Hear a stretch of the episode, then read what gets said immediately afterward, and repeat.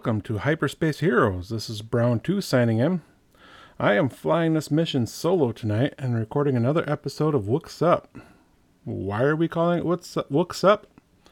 Well, it's because D B and I were not there to cast a vote, and we were sent off on a mission, and so Brown Leader had all the power and chose the name. I'm kidding. Kinda. Uh, Wook's Up is Wikipedia Supplement. We dive into the depths of Wikipedia for some knowledge. If you're not familiar with Wikipedia, check it out. It's a database of all things Star Wars and a great source of information. So we're, our letter for the D, our letter for today is D. So uh, we're going to punch that letter D into Wikipedia and see what we get. So we got a little bit of a list here. One of the first things that comes up is death, but I'm pretty sure we all know and understand that, even when it applies to a galaxy far, far away. So we're going to scroll down a little bit and take a look at droids. So when Star Wars first came out, uh, I was fascinated by the idea of Jedi powers and spaceships, but I loved the droids. R two was one of my favorite characters right away, um, and I just always loved droids since. Um, they do the dirty work of the universe. So pulling up um, the droids section here, it gives a short and brief description of droid, what droids are, or androids, or robots, um, mechanical beings often possessing artificial intelligence, serving in a variety of roles and environments. Uh, I think we all know what a droid is, but we'll go down to what uh, some of the new and useful information that I kind of I'm learning a little bit more about. The classes of droids, and then we have droid types, and the more important information here. Uh, droid languages and their inventor. So we'll start off with the classes of droids.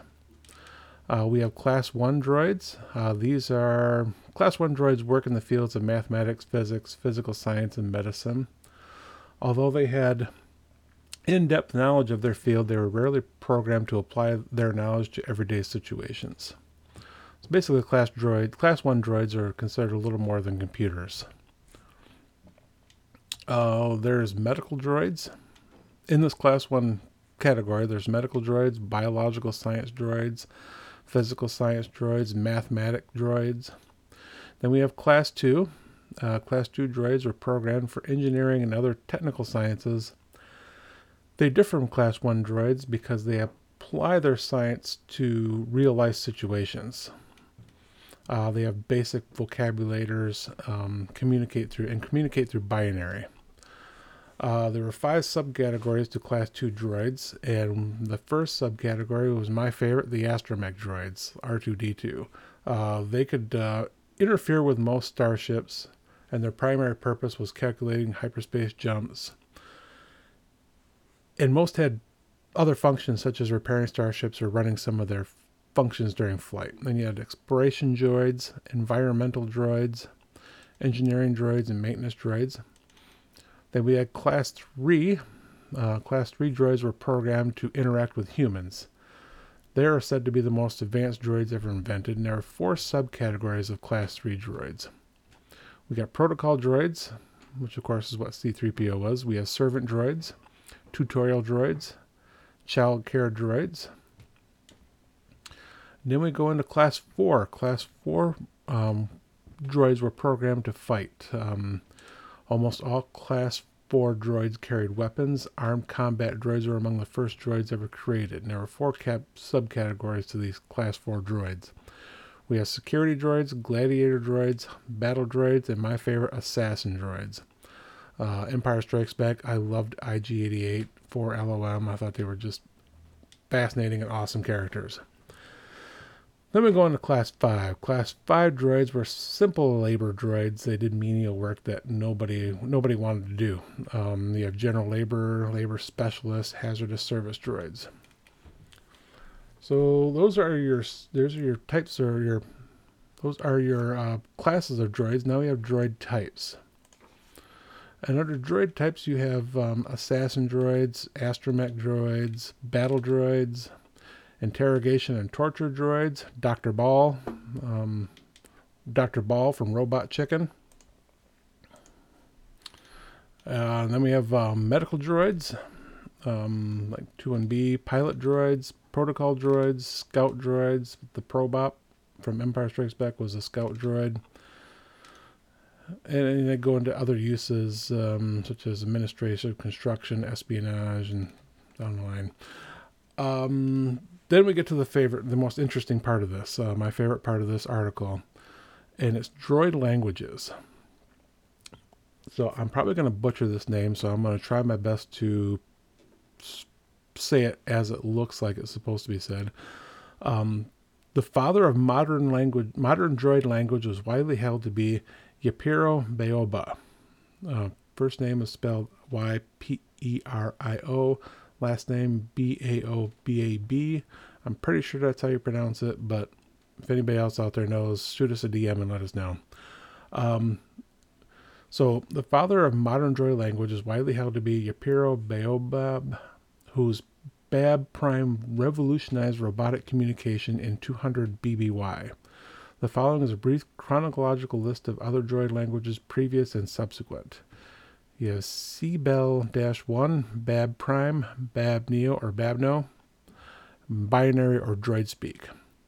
B A B-Prime was responsible, at least in part, for the droid tendency to develop a personality if not f- given frequent memory wipes. Kind of explains some of the memory wipes we see and hear about, other than to eliminate important information that they would, we would not want to fall into the wrong hands. A hapless employee of the Babo merchant fleet, in an attempt to create a new B A B-Prime algorithm, actually created a personality virus that went rampant through the droid's population, the galaxy's droid population, exasperating what was already apparent was apparently an existing problem. Since then, administering memory wipes to droids became commonplace. So That was the that, that was the one thing that really caught me on this article that uh, I just I never knew before.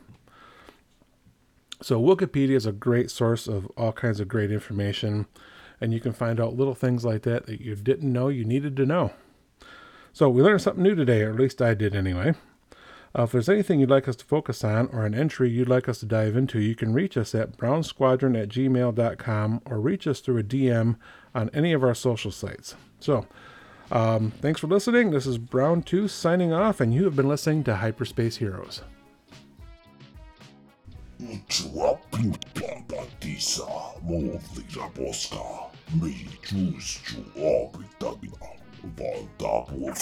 Hyperspace Heroes podcast can be heard on Apple Podcasts, Spotify, Breaker, Stitcher, and most other podcast services. If we are not on your service of choice, let us know. Solo poco cauchalata de Wanawanka, Yokata. To leave your five-star review, just click on the review button on your podcast service of choice and praise us to the maximum character limit available.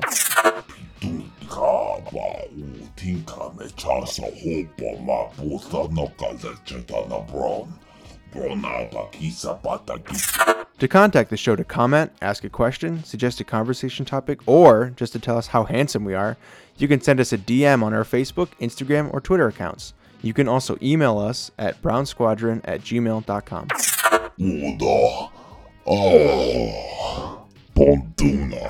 Star Wars, its characters, shows, movies, books, et cetera. You get it.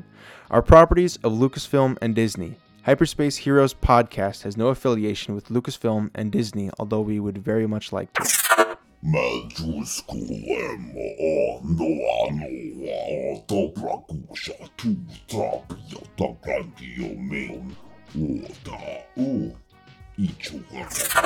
Hyperspace Heroes podcast comments and opinions are ours alone, and the show is for entertainment purposes only.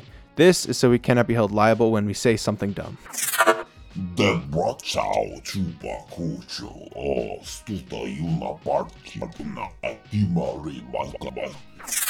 you're still listening at this point, we would like to say thank you for joining us on this exposition into a galaxy far, far away, and we appreciate you spending your time with us. We hope you'll share the show with other fans, and that you'll tune in again for the next episode. Hyperspace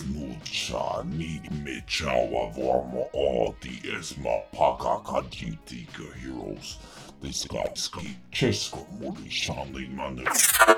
Hyperspace Heroes Podcast, The Legend of Brown Squadron.